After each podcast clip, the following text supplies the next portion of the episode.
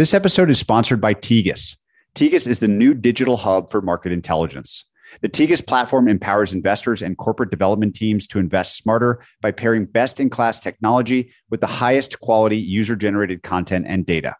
Tegus content is powered by many of the world's leading institutional investors, where their expert calls are recorded, transcribed, and uploaded to the shared platform, leading to the highest quality content and data sets. Tegus also recently acquired BAMSEC, which will allow users to seamlessly toggle between financial data, management commentary, and expert interviews as they get up to speed on a company. Any customer who signs up for Tegus before May 31st will receive a free BAMSEC license as part of their subscription. Find out why a majority of top firms are using Tegus on a daily basis. Head to tegus.com slash Patrick for your free trial. This episode of Invest Like the Best is brought to you by Levels. As one of their early access members, Levels was one of the most interesting products I've used. Levels is attempting to make continuous glucose monitoring mainstream by using real time biosensors to see how food affects your health. Using Levels made me realize how little we understand about what's happening inside our bodies. And it was the only product that has ever made me willing to log food. If you want early access to become a member of their private beta, where the waitlist is currently 150,000 people, use this link levels.link slash Patrick. Hello and welcome, everyone. I'm Patrick O'Shaughnessy, and this is Invest Like the Best. This show is an open ended exploration of markets, ideas, stories, and strategies that will help you better invest both your time and your money. Invest Like the Best is part of the Colossus family of podcasts, and you can access all our podcasts, including edited transcripts, show notes, and other resources to keep learning at joincolossus.com. Patrick O'Shaughnessy is the CEO of O'Shaughnessy Asset Management. All opinions expressed by Patrick and podcast guests are solely their own opinions and do not reflect the opinion of O'Shaughnessy Asset Management. This podcast is for informational purposes only and should not be relied upon as a basis for investment decisions. Clients of O'Shaughnessy Asset Management may maintain positions in the securities discussed in this podcast. My guest today is IAC CEO Joey Levin. IAC is a unique business in that it's a holding company which builds world class digital businesses. Since Barry Diller created IAC, it has produced 11 public companies, including Match Group, Expedia, and Live Nation. Today, the business is comprised of category leaders like Angi, Dotdash, Meredith, and Care.com. Joey joined IAC in 2003 and became CEO in 2015. We talk about why he tries to avoid centralization between businesses, what he's learned from Barry Diller, how he approaches capital allocation, and so much more. This conversation serves as an excellent reminder that there is no one formula to company building. Everything is idiosyncratic and requires its own best decisions. Please enjoy this great discussion with Joey Levin. So, Joey, I think this conversation has to begin with a high level description of the unique nature of IAC. It's this anti conglomerate conglomerate. Those familiar with it tend to be obsessed with the model and really into it. But for those that aren't, I think a neat opening question would be how you think about the operating system of the business itself. It's quite distinctive and unique. How would you describe the OS of IAC to a professional investor that isn't familiar with the business yet? We are in the business of building businesses. And everything that's part of IAC supports that. And there are others. Every business is in the business of building their business, and some are in the business of building multiple businesses.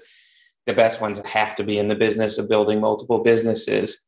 Two things that are pretty unique about IAC is number one, our time horizon, and number two, the reality that we don't try to keep all of our businesses under one umbrella we take our best and most successful businesses and instead of saying what many do which is let's hold on to that business we say okay it's ready and we give it to our shareholders which doesn't mean we get rid of it. We give it to our shareholders through a spin-off and then those shareholders get to own it directly and be a part of that business directly and continue or not on their own directly.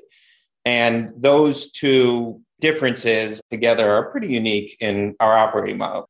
Investing on a forever timeline is a very different structure than a lot of capital is organized. Most capital is organized with a finite thing. You go in in this period and you come out in that period. And with those incentives, people are organized to do things. What do you do in the in period and what do you do in the out period? For us, there is no out period. Even when we're spinning something off, it's not like we say, okay, well, we got rid of it at just the right point to get rid of it. We're only giving it to ourselves It has to be doing well. It has to be doing well forever. So organizing on that timeline is unique. And then the ability to say with the leaders of our businesses, you can grow up here in this house and hopefully learn a lot and grow up well in this house. And then at some point, you probably get too big for the house and you want out of the house, and maybe we want you out of the house. And that's okay too. And you can have a thriving life outside of the house, as families do, as teenagers do, et cetera. It's a very natural thing. What was the first thing spun out? And did the philosophy around spinouts itself grow out of that incident? bottom up, or was it more of a top down thing? I'm just curious how you came to this philosophy of spinning out the mature assets. All things for us pretty much have been bottom up. Expedia was the first. And when we spun Expedia, it was the right decision for Expedia at that time, but there was not a decision which is, oh, let's start doing this as a model. In fact, it probably wasn't until after we had done several that we said, this is a model and this makes sense and this is something for us to continue to do we try stuff and we say we're opportunistic. We say we're always willing to try something new. We're not wed to one sector, category, business stage, whatever. And we're also not wed to a structural thing. But then when we saw this working, we said, okay, this makes sense. This is the right thing to do. It's not just learning from what we did, it's also learning from what others did or didn't do and seeing what's happened there. Meaning that you see businesses stay under the umbrella for too long and they start to no longer be optimized for their own success. They are optimized for other things and can atrophy in that context. What are the biggest differences in how the home office itself looks as a result of this philosophy relative to, let's say, some other holding company that's maybe the most similar, but keeps the operating assets under a single umbrella? How does the difference manifest in the way that IAC, the company in the home office, looks? People a lot of times ask us, it's a related question about synergies or what's centralized or things like that. And I think that when you say, okay, the businesses are staying in this one umbrella forever, then you do seek more synergies. And some people view that as a good thing. And there's some people have succeeded very well with making that a good thing, which is, well, we always have accounting or we always have pick a function where we're very good at that. That's centralized. And then things can grow off of it because we know that things tend to come in and out. Now, that does happen over a very long period of time, but things do tend to come in and out. We don't centralize very much. And we don't do that for the reason I just said, but we also don't do it because that's usually not the right way to optimize the business, meaning the cost side, and we're vigilant on the cost side. But the cost side of a business, by definition, is finite. Each business that has an number that's finite the revenue side is infinite for all those businesses. And so if you say, okay, we're going to take away this control or this flexibility, or we're going to centralize this marketing or sales or technology or whatever it is, you remove some level of accountability from the leader of that business and you remove some flexibility of the leader of that business. When we can save on an accountant or a centralized function, we like to, but I would much rather be a little bit inefficient there for the ability of the business and the business leader to have absolute accountability and be able to go for the biggest upside in their business. So those things go well together, meaning we can't centralize because at some point we uncentralize, but also we philosophically don't really believe in optimizing the centralization as much as we believe in optimizing the business for its cleanest and clearest and most accountable path forward. And we also are structured for accountability in ways that maybe other organizations are less so. To compare it, a business within IAC compared to, say, a public company with a public board or even a private company with a private board made up of investors and whatever, our ability to execute change and hold accountability is much, much swifter than those other alternatives. I've been part of those alternatives, public companies, controlled public companies, uncontrolled public companies, private companies, all that there's a level of groupthink, there's a level of politeness, there's a level of things that just by virtue of being a group move much slower. Because of the way we're organized, we can drive accountability much sharper and much swifter. And I think that that also works very well in that structure. Agility is such an interesting concept for a business like yours. And I think if you were to add a third really important attribute on top of the first two you highlighted, it's your history of respecting the change the internet and digital represents for just core functions. Like most of the businesses that people will be familiar with that came through or out of IAC are things that people have done forever, but just brought into the digital world. Maybe say a little bit about just that as a piece of the IAC story, maybe starting with Barry's realization that this was something powerful. Put some flesh around that concept because it seems to be a defining characteristic of the story itself. Very philosophically, and IAC as a result has always embraced change. Think about just Barry in his career and how many different categories he's been a leader or part of a leader in. It's exceptional. Most people get very good at one thing and you're exceptional at one thing and then move on to retirement or philanthropy or something else. And he's gone multiple industries. And that is an important part of what we do, embracing change and also that intellectual curiosity. So, embracing change can mean a lot of things. It can mean, for example, challenging your own businesses, competing with yourself. That's something that we've done multiple times.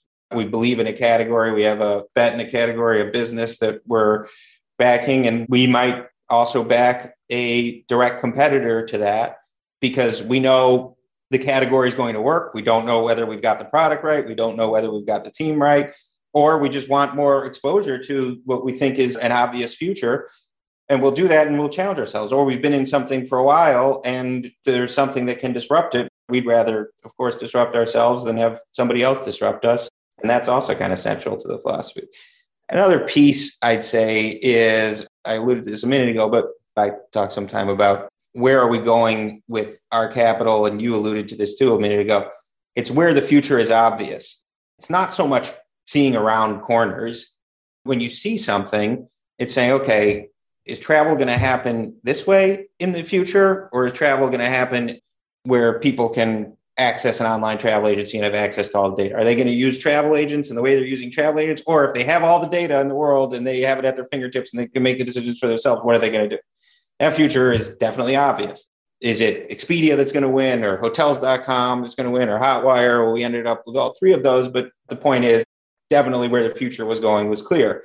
And where we find those things, we just like to make sure we have enough exposure to that and enough angles on it that we can participate in that change and help affect some of that change.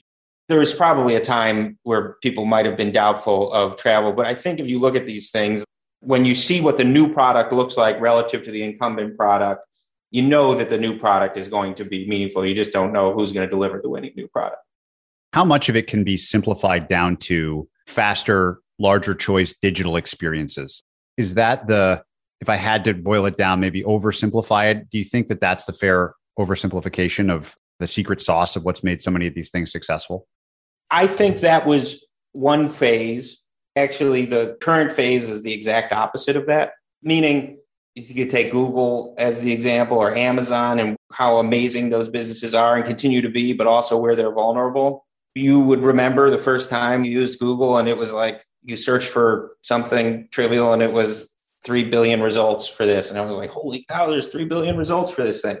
You rarely got past the first page, which is the first 10 links, but nonetheless, there's a billion results for this thing the platforms today, and especially with different interfaces with platforms like voice, a billion results is obviously useless. I mean, it speaks to the power of the platform, but it's obviously practically useless for the end user.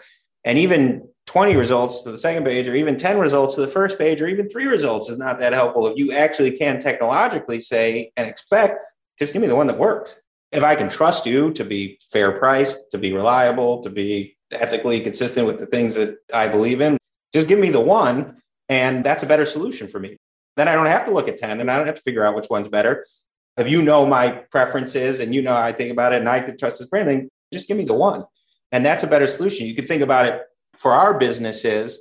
Angi is probably one of the best examples of that and the evolution of how that category went. That category started as yellow pages, which had a list of everything but no information. And then there was a great innovation, which was Angie's List, which was a list of everybody with grades and with reviews. And so you could sort through that list much better. And then Home Advisor came along. We own Angie's List and Home Advisor. Home Advisor came along and said, well, we're going to match you with up to three. So you give us the information. You need the house or you need the roof. It's this kind of shingles and you need it on this date. And whenever you give us the information, we'll give you three people who can definitely do that job when you want the job done in the time frame you want the job done. They're available where we are now with the product, and we've combined Home Advisor and Angi's List into a brand now called Angie. And what is now the fastest growing solution is one where somebody says, here's what's wrong with my house. And we say, okay, it costs $250 to fix that. They say, okay, here's the credit card, and you figure it out from there. And that actually, that's so far the highest customer satisfaction product we've ever seen in the category by an order of magnitude. You realize that some homeowners want to negotiate, want to make sure they've looked somebody in the eyes and whatever, but many say if you're going to stand behind this and you're going to make sure it gets done, then you just get it done for me and find the one person. And I alluded to it a minute ago, but some of the UI now demands that on voice. Say, I want this. The voice can't say, well, here's 10 possible responses to this. The voice says, here's the answer. I think that'll be increasingly true of the way user interfaces work. So maybe technology and digital and internet is the wrong way to think about this. And really, the right way is convenience. Like technology enables the next layer of more convenient. And when you say obvious, the thing that's the arbiter of what's obvious is is it more convenient for the customer? Is that maybe the right summation instead of technology focus? With that in mind, I'm curious then how you think about the shared characteristics of the incubations and the investments that have worked versus those that haven't. So obviously, there's always lessons to learn from winning and from not winning. How would you categorize some of those concepts? Is there a through line to the situations that have worked really well versus those that haven't across IAC's history since you have a pretty decent sample size? It is so hard. I think about this question all the time. And every time I think, okay, I've got the alchemy, now I've got a perfect example for why that didn't work. A lot of people say back the best teams. Of course, we want to back the best teams. Of course, we want to back ambitious people. Of course, talent is amazing. But we have some of our most successful businesses of all time where the very early talent spark was unequivocally the wrong talent for the next phase or some of the later growth phases in there. Then we have examples of the opposite of that. Again, not at all to discount the importance of talent, but there's different talent at different phases. And it's not one thing that says, okay, the biggest winners are when we found some amazing human so early in their lives. But of course, we do have examples of that. One for sure is large addressable markets. What are you going for? If you're going for something very small, then you can succeed and then you'd be very small. So, what are big addressable markets and how do you have big, ambitious vision? That's an important one. But again, I could actually come up with exceptions to that, which is you start going after something very, very small and you are so good. Probably Shopify is a great example of that. When Tobi built Shopify, he was building something for his snowboard shop and did a great job with that. And I don't think he thought he was going to take over the world of e-commerce then, but he was so good at that and such an exceptional person. And he got so good at so many things that they built that. So it's very, very hard to come up with a rule. I guess probably the most important, which is maybe consistent with that point, is the ability to change, the ability to keep adapting, the ability to keep looking bigger, looking for bigger opportunities, and the ability to keep changing with the market as necessary or changing with the product as necessary. Change is also tactical things like when do you start monetization? There's times to do that. There's times not to do it. There's times it's absolutely essential because you have to control your own destiny to be able to continue to innovate. So it's very, very hard to say what is the same. The only thing that's the same is change. Maybe to zoom in on to bring some of these ideas to life, to zoom in on match or something like that. You also said earlier, sometimes you'll compete with yourself. And there's been a lot of different situations where with Tinder, with Match, with other assets, you've been in the same theme multiple times at different points or rolled them together. And obviously, that's another example like people are going to date. That's a highly addressable market. Maybe walk through the lessons learned from that segment specifically. What did it feel like to have a competitive product at the same time? How did you differentiate between the sub markets, if you will, in the online dating world? How does that stand out in memory? There's a ton of great lessons in that one. And going back to the future is obvious part, not just that people will date, which of course they will, but also more importantly was the way that you found people was happenstance or being set up by somebody. Or if you wanted to, there was a thing called personals ads. That was a big market. People wouldn't even imagine that this would possibly be true. You'd put a little blurb of text in the back of a newspaper to meet somebody. And that was a very large category of advertising dollars in newspapers and magazines. So we said, okay, there's this static thing that doesn't do any matching, or you can have a dynamic thing that does do matching and puts people together. So that was the first turn of that. And it, it evolved a lot. But I do remember talking about mobile at Match and how hard it was for Match Group, which is a parent company, which spun off of IAC. And within Match Group, there's multiple brands. There's the original brand, which is still a successful brand called Match.com. And then, as you say, there's Tinder and OkCupid and Hinge and a bunch of international brands, many others. What I remember talking about at the time was how hard mobile was, how hard it was for Match.com now to make the transition to mobile, and how there was some fundamental flaws in that. So, for example, going into the App Store was a big challenge for Match.com because for Match to go into the App Store was to give up 30% of revenue to Apple or to Android at the time. And there was, for good reason, a lot of resistance to that. And in came Tinder, who never knew you could have that other 30% of revenue essentially. And so could play in that and building that up. And here came Tinder, built mobile native and never even built a desktop product. And that became so much more easily and so much more naturally there. I think that it's very hard for an institution to change itself dramatically. It is definitely easier to take the learnings that you have from the one product and then apply it to something that builds native in whatever the new medium is or the new platform is. Those things were totally separate. In fact, Tinder was built in an incubator in IAC, not even an incubator in Match. The goal of incubator in IAC was to build multiple businesses in mobile, and one of them happened to be this. And then eventually it moved into Match, which made sense. But building it outside of there was really helpful to, I think, its early success.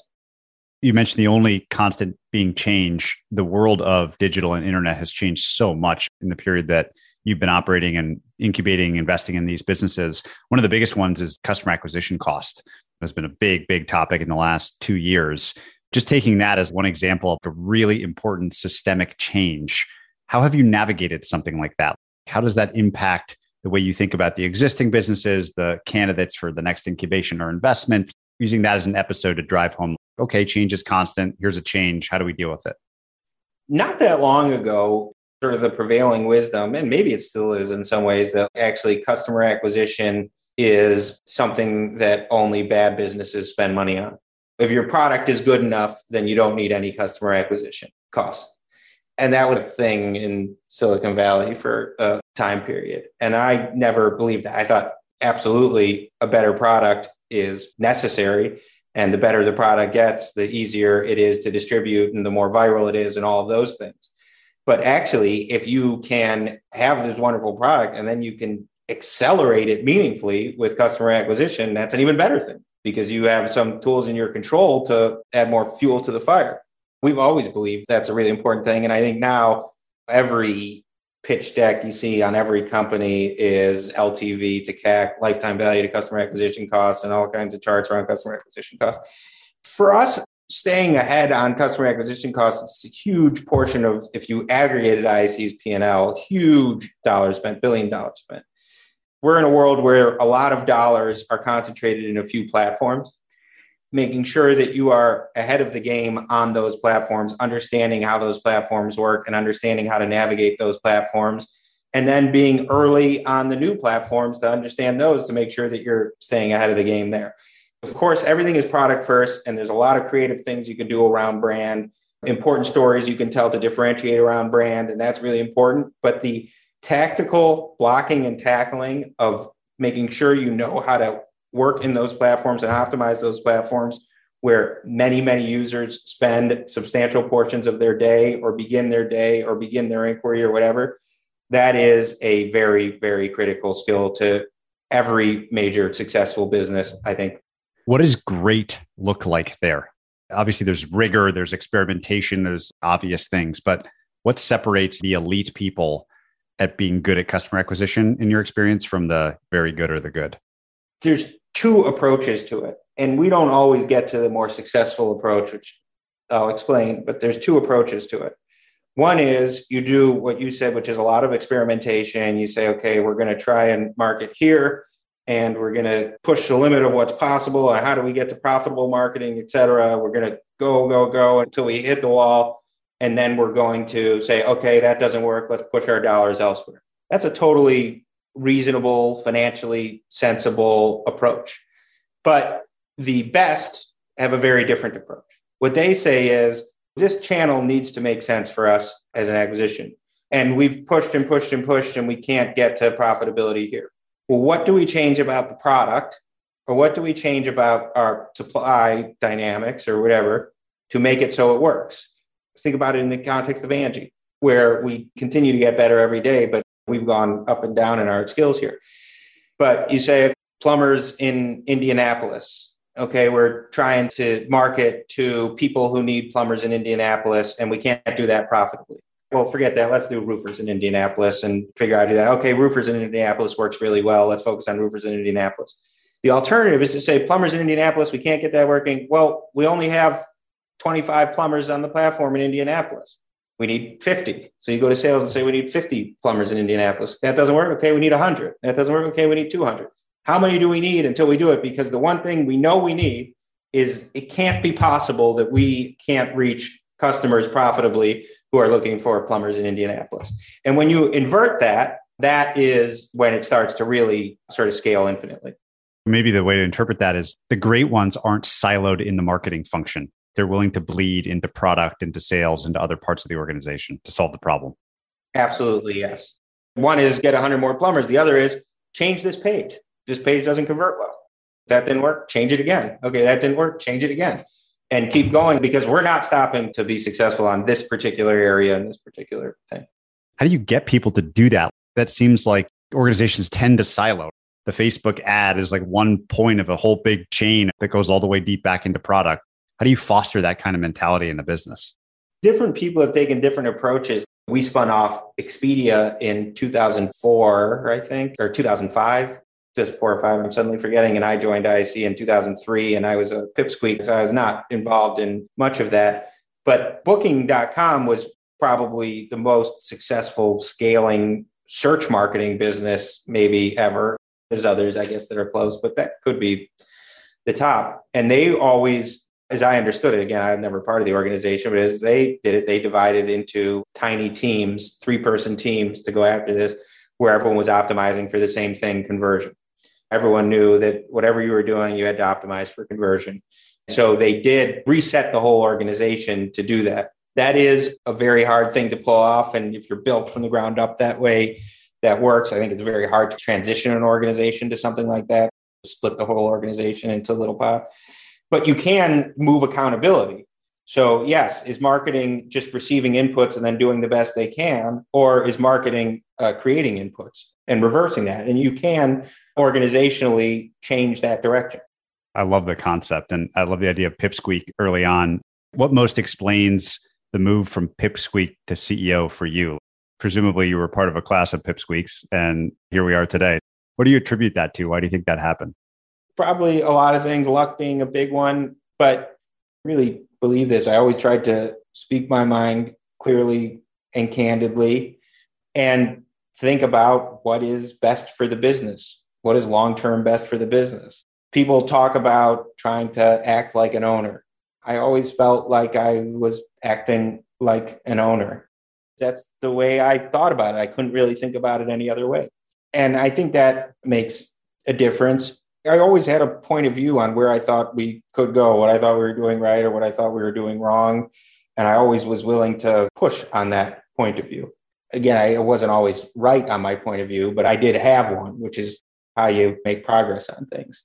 And also, very early on, I always tried to be the most prepared person on something. If we were looking at a deal, I wanted to make sure I know as much as could be known about that company as anyone could possibly know that I was prepared for whatever the question might be or whatever the challenge might be and be able to do that. And the other thing, I guess, is having an open mind and being able to communicate. I do this all the time. I just did this again yesterday on something, but I think some solution is the right answer to a problem. And I want to communicate that that solution is the right answer to the problem. I write a note to the group about why I think that solution is the right answer. And I'd say a significant portion of the time I sit down and I start to write that note to the group, explaining why it's the right answer. And by the time I get to the end, I've reversed my position completely.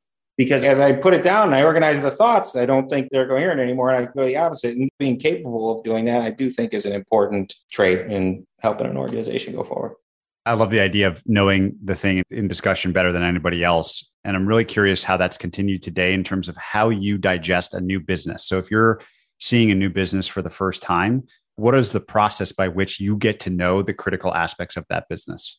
First of all, it's so far from true anymore, knowing more than anybody else. And everything I'm in, I know less than everybody. And I guess that's inevitable, but it is the reality. We look at so many businesses, our own successes, our own failures, our current successes and our current failings. And then we look at so many businesses, and in those, there's successes and failures in the sense of we saw something and we knew it and we didn't act on it, or we saw something and we were wrong about the action that we took on it, and the business went on to succeed or the business went on to fail, et cetera. You do see patterns in people, you see patterns in metrics, and you definitely do learn from those patterns. One pattern in people is there are businesses or business leaders or entrepreneurs or whatever who say from the get go, here's what we're going to do and here's how we're going to exit. And by the way, this company's at that amazing multiple, and we're going to multiply that multiple times this thing, and we succeed, then we have that. That usually is a bad sign because they're coming in with a plan to get out. For our investment horizon, we're coming in with a plan to take over the world with this business and this product. And there is a difference, I think, between the best businesses that are built with one mentality and the other ones that people make money on. It's a successful strategy. I don't want to say it's not. There's tons of businesses, I'm sure, who have said we're going to go in and we're going to get out, and then they've actually done that. But for us to build category changing businesses, I think requires one personality and not the other. And it's the one who says, I love this, I believe in this, I want to build this, and I want to build this forever. And sometimes that's not a binding statement. Sometimes their interests change or something becomes less appealing or something becomes more appealing. And the reality is things change all the time. But there is a difference in how you build and how you think about your approach it. If you say, I think this can go on forever versus how do I exit and start planning for the exit before you even enter. What are some other negative indications that perhaps the leader you have is no longer the appropriate leader, even if they were the appropriate leader for some stage of the business? There's all kinds of different signals, and we're always too late on making these changes. Everyone is, it seems. exactly. You talk to everybody, say the same thing. Whenever you make a change, you wish you made it six months earlier or two years earlier or whatever. It is similar when some get overly obsessed with what's happening on the outside as against what's happening on the inside, saying, this business is doing that, or there's a lot of interest in people doing that other business or whatever. So maybe we should do that, as against saying, how do we move what we have forward? I've seen this many times where that obsession moves from the internal to the external. It doesn't mean you shouldn't pay attention to the external. You have to pay attention to the external. But the thing you have to be obsessed with, deeply obsessed with, is the internal. What are you doing for your customers? What are you doing for your category? What are you doing for your employees? How are you changing that? Where is your product failing? That obsession. And then oh by the way here's what's happening externally and you can't be blind to that but you can't be obsessed with that. You got to be obsessed with the internal when you think about a new category where you get interested or you want to build something or maybe buy something we'll call it a vertical a market what characteristics are you generally looking for to begin with? You mentioned huge market as one obvious one maybe something that doesn't change a lot over time like dating. Are there other common characteristics that always need to be there for you to get interest in a vertical in the first place. I'm sure we'll talk about Newco and crypto and some of this newer stuff as examples, but are there defining category characteristics that matter most to you? No, I don't think so, other than a good value catalyst usually is significant change underway in that category or significant change necessary. Although I go certainly more towards underway than necessary you could have said in healthcare significant change necessary for a very very long time and still made no progress because it's so hard to change. If you think about opportunities for incubation i love the idea of you're a factory that creates businesses. What are the stages at the earliest point of an incubation? How standardized is the process of okay we've got an idea. Maybe then we get a team. Maybe then we do these five things. Walk me through the life cycle of something that's homegrown at iac we are now in our second iteration of an incubator. And our first incubator was called Hatch Labs, which was tremendously successful in that Tinder came out of Hatch Labs. And it was the dumbest thing anyone's ever done or the smartest things anyone ever done, which is we shut down Hatch Labs after Tinder. Tinder was a one in a million success. We said, okay, great. We went one for one and let's avoid the next 999,000 failures. Or we said we somehow crack the code and change the formula and we know how to make the one in a million successes one in six. No one will never know the answer to that question. But we shut it down and it was shut down for a while while we were focused on other things. And we just recently within the last couple of years built back the incubator and all the businesses coming out of the incubator now are so early stage that it's impossible to say whether we are succeeding or failing. But we have a system now where companies can come from two places. One, internal ideas, which is all IAC companies or just the people who are focused on the incubator called NewCo. And then we go and try and find a quote unquote founder or a CEO or a leader of that business and then there's the alternative, which is somebody comes to us and says, I have an idea and I want to build it and I could use your help building it. We have engineers at NewCo who can build and who can build things quickly and marketing people and legal infrastructure and other things like that, where we can test things and get things off the ground with relatively little capital. And then if we have signs of momentum, then we can put more capital into everything in there is iterative. And it's not yet clear that that's the right solution, just to be fair. Some people would say actually the right thing to do is not be iterative, to give great people a pool of capital or give lots of different groups of great people a pool of capital and just say figure it out because their first five ideas are going to be wrong or their first five approaches are going to be wrong and then they're going to get lucky on the sixth and that'll be the one that works. And when you do it iteratively for us we say is there a sign of success here? No. Okay pull the capital and move it to something else. You might need to give each little team or each little an idea more at bats to be successful. So we still don't know whether that's the right answer. But what we are doing is in each of these businesses that we're trying to start, we go out and build a little bit of product and do a little bit of marketing to see what kind of engagement we get. And if the response on the marketing is above a certain threshold, and if the product resonates enough, which is evidence in the marketing, but it's also evidence in some of the UI and things like that, then we say, okay, let's keep going more capital and then let's organize it for it to go off on its own. That one can start with whether it's an internal idea or an external. We have one that we just, I think, announced yesterday, or maybe we're about to announce called OR, which is an addiction medication. And the guy who founded that, named Jonathan Hunt Glassman, he is a person who had an addiction issue and that was solved with medicine and he thinks not enough people have access to this medicine or are aware of this medicine and not enough doctors prescribe this medicine and also there's a view towards creating digital therapeutics. So we just started experimenting in that. We started in one state. We built the product. We started shipping the product. We shipped it in ugly boxes with terrible packaging with whatever but just to see and people appreciated it. And so now we've got beautiful boxes we're starting to ship in more states and then we go from there. And that kind of pattern can exist in a bunch of different businesses at once i think. There's an interesting growing idea around if crypto and web3 are going to be super successful as concepts they're going to fade away. Consumers aren't talking about aws when they're making a buying decision or something. The infrastructure behind enabling something cool and new disappears if, if it is really an enabling technology how do you think about that in the context of NewCo? I know you've been experimenting and thinking about crypto and Web3 and making it fade away and really just enable some unique new consumer experience. Do you think that that's possible in the near term future? Seems to be what the system wants. It happens everywhere. Think about the other big phases of web and mobile. No one says anymore, oh, is this a web product or is this a mobile product? It's just Tinder, Uber. It happens to exist on mobile or whatever. That's absolutely going to be true of Web3 and crypto. There's been a lot of debate. I'm sure you've participated in or watched on these things lately of what is centralization, decentralization, and how much of the espoused principles of Web3 are actually being truly adopted by the players or the successful players in Web3. The big innovation that happened, and that will be an innovation for years and years, decades, at least a decade, is that a unique digital thing can exist. The fact that a unique digital thing can exist, one unique digital thing can exist, is really profoundly transformational. everyone could imagine one unique physical thing existing, but no one could ever imagine one unique digital thing existing. And now that one unique digital thing can exist, that will change lots of industries and open up new opportunities.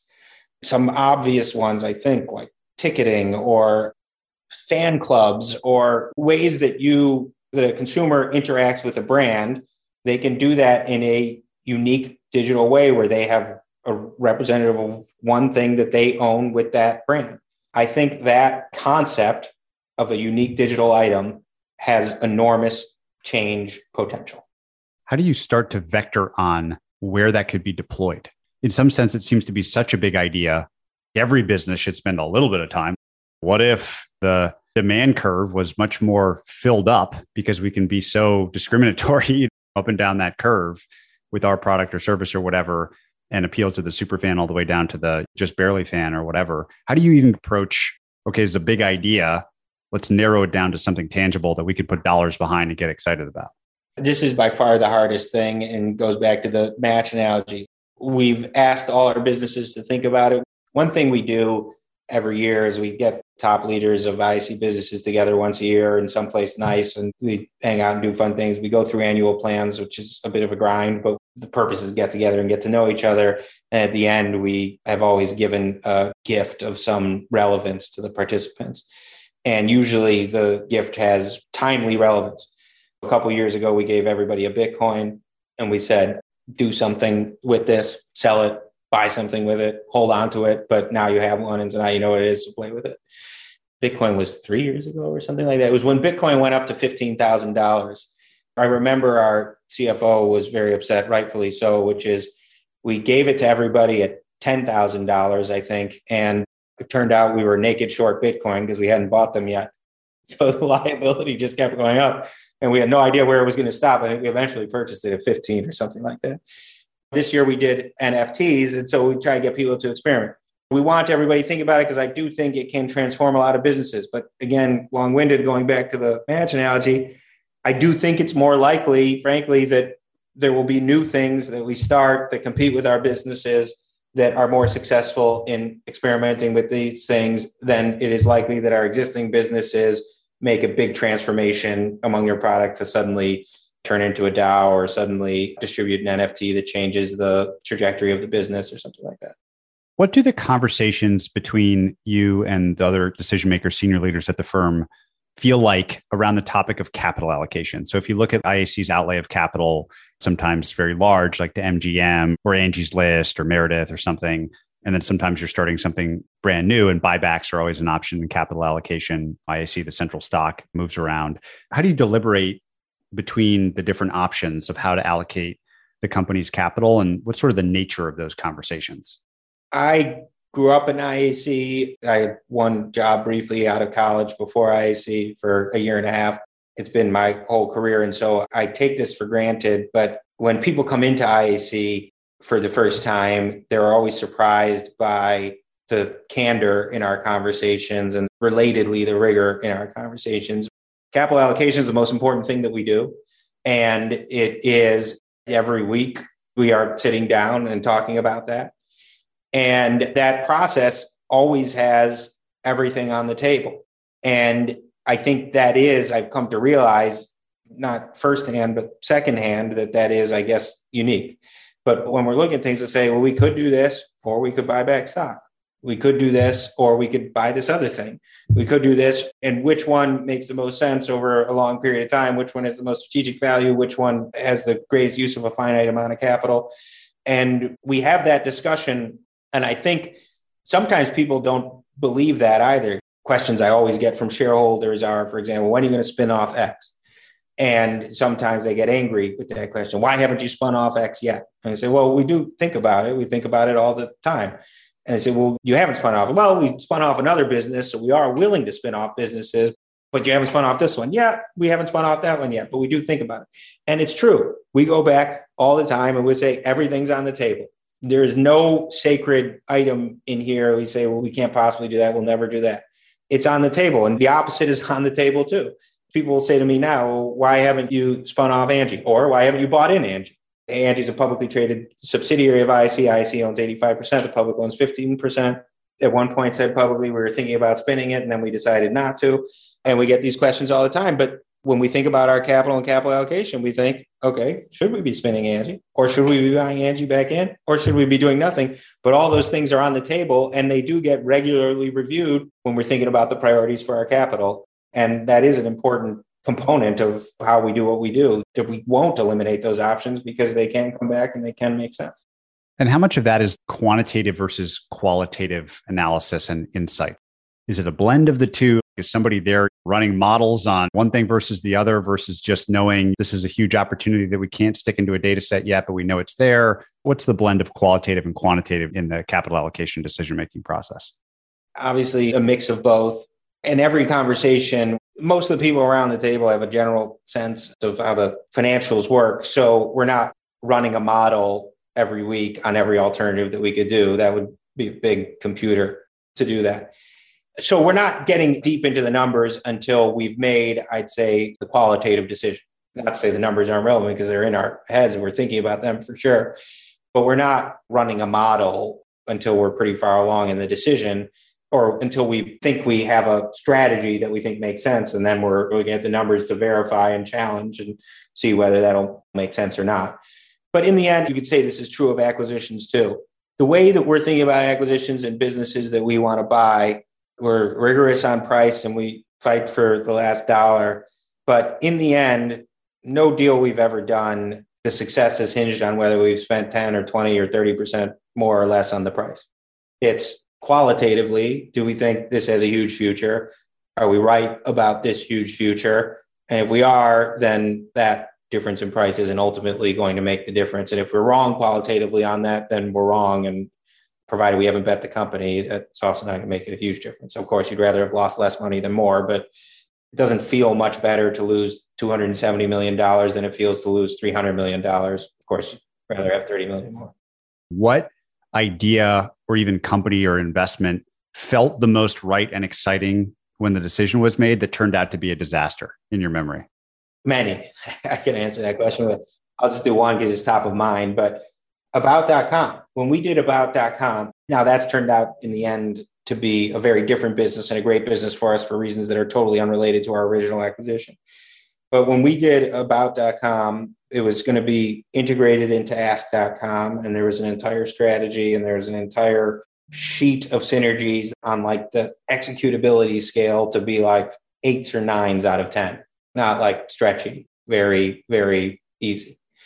And we were right about a lot of that synergy. We were wrong about a lot of it too, but we are probably right about more than we were wrong. But we were way wrong about one, the fundamentals about business and how that would endure over time. And two, related, how those synergies would endure over time. So we crushed the synergies in the first year and delivered all that what we thought, but we absolutely missed that the world, Google specifically, but the world did not want horizontally focused information sites. The world wanted vertically focused information. And after that first year, I forget the exact timeline, maybe it was two, maybe it was a year and a half, it just went straight down and really disastrous. We bought the business, I want to say it had 30 million of profit. That first year, we took it up to 60 million of profit. And shortly after that, it was losing $20 million a year. It was a complete reinvention by Neil Vogel and his team that brought it back to a really good business, which we've now significantly put more capital into with a big acquisition. But that's Dotdash now. And then we just did this acquisition, Meredith, that was absolutely disastrously wrong. We went from hero to zero on that one very, very quickly. What was that change? Like just finish that story to Dotdash. I think Investopedia is like maybe an example in that portfolio. Did you just flip it from horizontal to vertical and then apply some of the same ideas? What was the strategic transition? We started with Neil had an idea. And I remember when we had some inkling at some point where we hired Neil, he and I went out to drinks and I said, You're going to look like a hero for the beginning because we've got all these synergies and there's going to be a lot of profit. And then you're going to have to figure out where to go from there. And I didn't, at the time I said that, I believed that, but I didn't know how prescient I was. I mean, I didn't think it would just fall off a cliff. And he said, Okay, we're going to try this. And I can't remember what the first thing was, but when things were going bad, So we're going to try this. And I said, okay, that makes a lot of sense. And so he went after it for however it was three months, six months, nine months, or something like that. And it didn't work. Was it some change to about.com? And I said, okay, well, that didn't work. He said, I know we know exactly why that didn't work. We're going to try this other thing. And here's why it's going to work. And they put together this whole thing and it made a lot of sense. And he said, okay, go do it. And he tried that for six months and that didn't work. That happened a third time. And the fourth time, he said, he said, we have to break it up because we've tried every version of horizontal and horizontal doesn't work and we have to go vertical. So we're actually this thing that we bought that was valuable. It's a well-known brand called about.com. No one knows it anymore, but it was at one point about.com. We're going to just basically get rid of that. And we're going to create, I can't remember what it was, six or something new brands from scratch.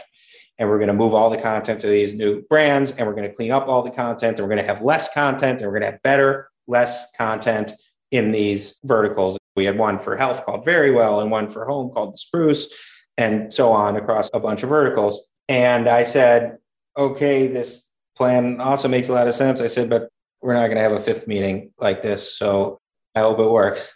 Sure enough, everything went, and this happens when you change a brand online, your URL becomes forgotten for a period or you go to an unknown URL and so you have no traffic and then you build it back over time and the curve for Dotdash what was about.com became dot dash and all these different verticals was pretty sharp V maybe it was a U but it was straight down and then boom, it went up and it just kept going up forever from there.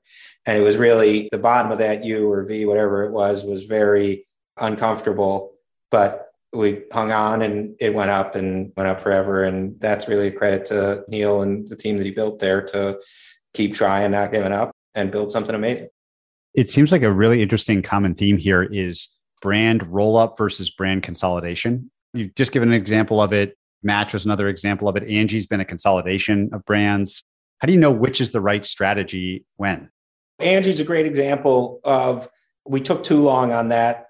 There's a big debate between Barry and I where he was right in the end that we had moved too slowly to make this. He was pushing to make this change sooner, and I was resisting making this change. But we had Angie's List and we had Home Advisor. And at some point, we were saying to ourselves, okay, what do you get at Angie's List versus what do you get at Home Advisor? At some point, we didn't have an answer for that. Who would do one versus the other? And we were spending a fortune on marketing. There are also, I think, some fundamental weaknesses in the Home Advisor brand, like notwithstanding spending a billion dollars, we couldn't get brand awareness above a certain level.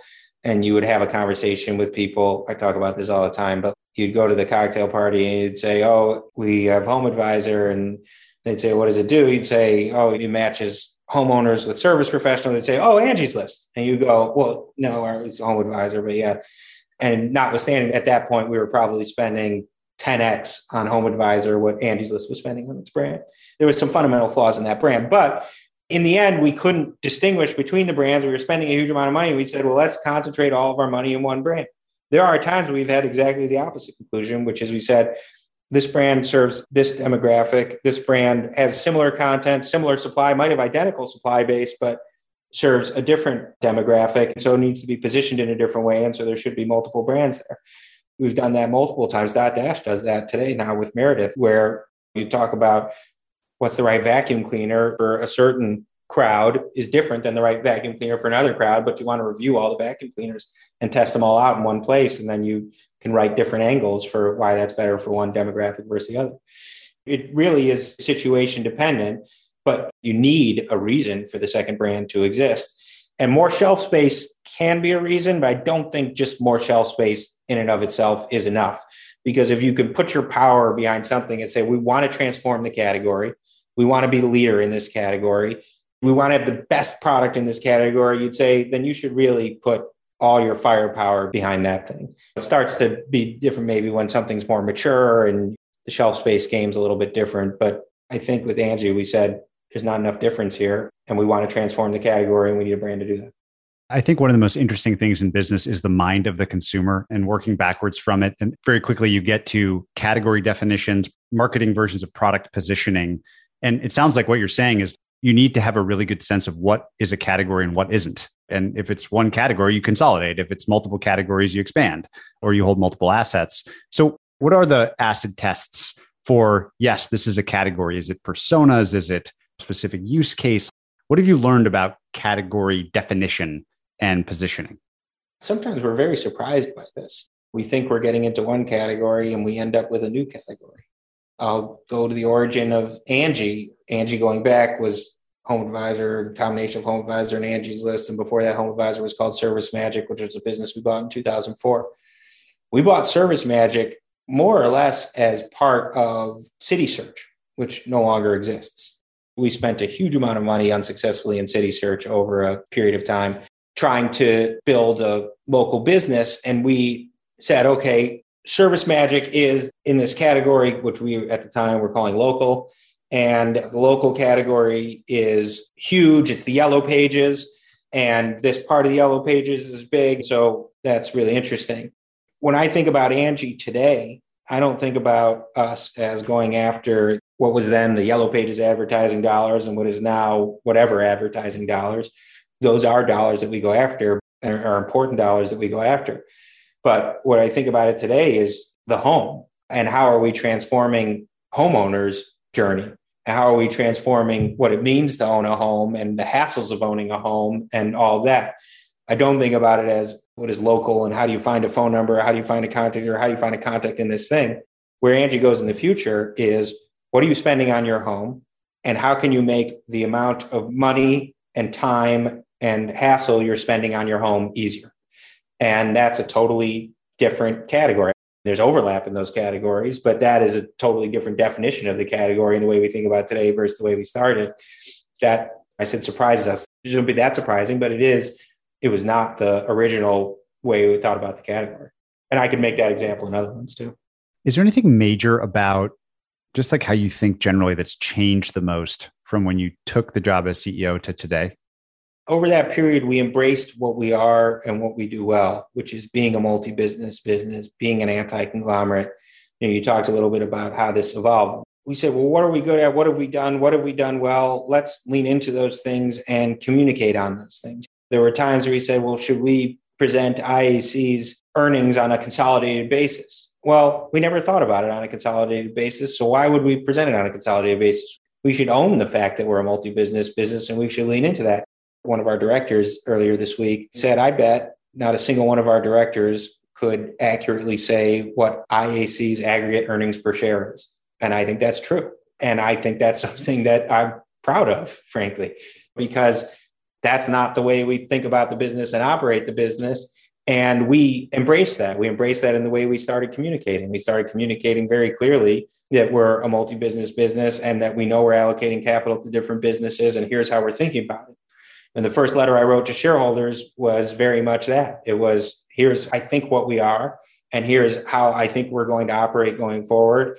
And it is very much about being a multi business business and allocating capital and looking at a sum of the parts. And we know we understand the responsibilities that puts on us to treat it as a sum of the parts. And embracing that, I think, is different than where we started. And getting comfortable with that is different than where we started we've talked so much about deploying capital in the unique anti-conglomerate holding company structure we really haven't talked about where the capital comes from. So sourcing and cost of capital for any holding company is really interesting through time. Berkshire's had its float and henry singleton at teledyne had his share issue and share buyback extreme strategies. How do you think about the different tools in the toolkit for sourcing capital and the strategy for doing it we look at everything in the toolkit, but some of the principles that we've generally tried to uphold consistently, and probably one theme from this discussion is there's not a lot of things we do consistently, but one is when we are spinning something out, we try to at least get our basis back. Our basis just means basically what we put in it, but it's more of a tax term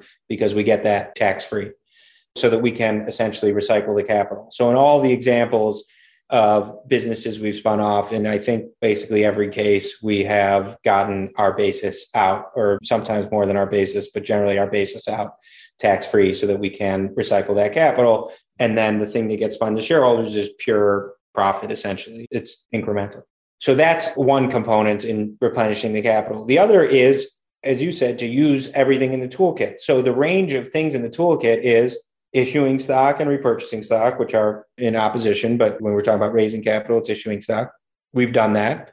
We acquired Ask Jeeves. We did that for stock, but we also at the same time said we were going to buy back half the stock that we were issuing because that was what made sense for the seller wanted stock and we wanted to issue some stock, but not that much stock. But we said we can issue stock, we can issue public stock, so IAC parent stock. We can issue subsidiary stock, public or private. So in the case of Angie's List, we had a private subsidiary called Home Advisor, and we used that currency to buy Angie's List, meaning we merged Home Advisor into Angie's List and ended up with 87% of that company in that transaction. So we used private company currency. We've used public company currency. After that, we used the public company currency to buy Handy, which is where we got Oisin, who's the current CEO of Angi. We took public currency and issued that to public currency of the subsidiary and issued that to our shareholders. We've done converts, which is to say we don't like selling stock, but maybe we can get comfortable selling stock at a 50 or 100% premium to where we are right now. And that's a convert. And we don't mind giving the downside protection in exchange for that. We've used that. And then another important one is well, how do those instruments, and we've used debt to straight debt also, and how do those instruments of debt or debt like securities travel with our companies? So sometimes when we spin companies off, we spin that debt or other things with it so that we could start over. But the whole toolkit always has to be available for us. And it gets the same capital allocation discussion. In that discussion, we are thinking about okay, where do we put it, but also where do we get it and what are the things we can use to go get it? It seems like the big lesson is don't do capital allocation by policy, do it by circumstance. Respect the toolkit, and every situation is different, and you've done it all. That's totally right. And I think you can apply that statement you just made to almost everything we do. What brings you the most personal joy in all of this? This is sort of this open business playing field in a kind of unique way. There really isn't a company like IAC. It's really not one of its size and its track record. And it has one of the best objective track records, whether that's shareholder return, return on capital, whatever. Where do you find the joy in all of that personally? I only realized this recently in the last few years, but absolutely the things that bring me the most personal joy is when the people around us are doing well, are succeeding. In other words, when our shareholders have done well, when our employees have done well.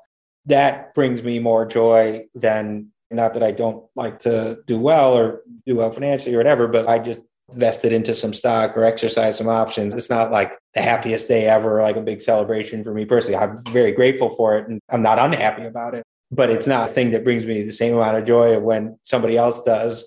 And you can see the impact that it makes for them. Those are the ones that absolutely bring me the most joy. People a lot of times don't believe that because I could also be difficult, that may be an understatement, in giving it away in the first place and challenging on how to do things like compensation and how to do things like what to pay for things and issuing stock. We're not easy on those things, I should say. But in the end, when it works and it succeeds for people, that absolutely brings me the most joy. It's kind of fun that just yesterday, random juxtaposition, I did one of these with Peter Chernin, and I asked him a question about Rupert Murdoch and what he learned from him, working with him, et cetera. And he told this funny story about how he was arguing with Barry Diller, who gave Peter his first job or major job, I think. And Peter said to Barry, You're the most stubborn, like pain in the ass I've ever dealt with. And Barry said, No, it's Rupert. Rupert's more stubborn, pain in the ass than me. I'm fascinated to know what you've learned working with Barry all these years that makes him so distinctive. I think he rightfully is in some sort of Mount Rushmore, depending on the Mount Rushmore of what, but he's on it, whatever it is. And is just such an intriguing business person and investor hybrid through time that's fairly singular. So I'm very curious what is that distinctiveness in your eyes, having worked with him for so long, that you'll remember most? One is pushing me and others to always think bigger and more ambitious. I use the example all the time. You come in and you say, okay, I think we got this thing, it doesn't even exist yet. And if we do everything right, and whenever we could build it up to 100 million of revenue or even 100 million of profit, why bother? That's what you're going for. Why bother? Why would you aim for something so small? It's like, and being able to reframe everything, and that goes across all areas that you see Barry do this personally, and I see him do this with the business. He's always raising the bar, and that's hard on some people. Always raising the bar. People joke about the pencils in the conference room are always sharpened. And that's because at some point, Barry said, Well, why aren't the pencils sharpened? And you could say, Well, what kind of jerk pain in the ass makes sure the pencil's sharpened? But you could also say, Well, what kind of idiot wants to be in a conference room with a bunch of dull pencils all the time? Just sharpen the pencils. those things turn into legend and people say it's silly and whatever, but you have to continue raising the bar. You have to continue to not be satisfied with what you have. And you have to continue to figure out how to push to make it better, make the product better, make it aesthetically better, make the service better. If you don't challenge the thing that's not working, then you won't get it to work. So some people don't like to be challenged. Well, it's not that big a deal that this thing doesn't work. We don't even use it that much. Okay, well, then get rid of it. But don't have a thing that doesn't work here. Either make it work or get rid of it. And don't tolerate a thing that doesn't work being here. That thing of constantly raising the bar and relentlessly raising the bar, it's a big challenge, but it is an important lesson on how to go for excellence. And then the other one, which has been a bit of a theme today, is being open minded, being willing to be challenged, and being willing to challenge others. And that candor and transparency is something I learned very much from Barry and very much a lesson in the company. Like, if you're not talking about what the issues are, you're not going to solve the issues. If you're not raising the issues, you're not going to solve this. If you're not challenging the decision, then you maybe not getting to the right decision because you're not raising the issues that come with that. That's definitely been a theme. I love what you said earlier, just to put a final point on it of maybe what started as an opportunity to reveal inventory digitally in an OTA or something now is the just give me the one that's the best in work, go from collection to curation and completely change the model. That is the theme I'll take from this that everything's idiosyncratic, everything's the result of constant change. And if you're going to win, you got to constantly improve. And it seems like IAC has been one of the companies to study for investors out there just because the number of experiments you've run and done to learn that lesson. Really, really interesting stuff. And evolution, by the way, is important too, because you need all those hotels or all those flights or all those whatever in there to pick the one. You couldn't otherwise get there. It evolves. So it's the next available convenience jump, not the ideal. You have to respect reality. That's exactly right. That process of building can be hard and messy and different, but that's going to be necessary. Joey, I've had so much fun doing this. I ask everybody on the podcast the same traditional closing question What is the kindest thing that anyone's ever done for you?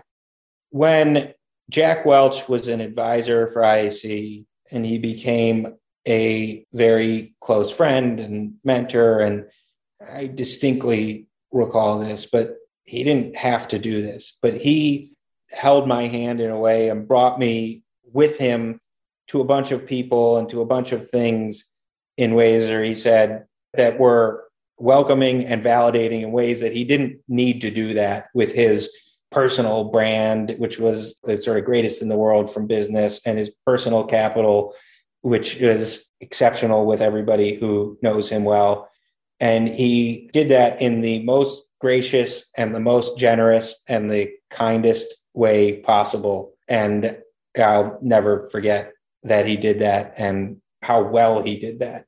Many people have done many nice things for me in my life but you think about kindness is like kindness requires some level of self-sacrifice and putting yourself at risk or stepping out in a way. And i think that jack really did that with himself in ways where he just didn't have to but he did for me and i deeply deeply appreciate it i'm so pleased to hear your answer my cousin did the same thing for me effectively like giving me his social capital this was at college and he, as a result, introduced me to my wife, my best man, another groomsman. He went way above and beyond. He didn't need to do any of that. He needed to take me out for one beer or something.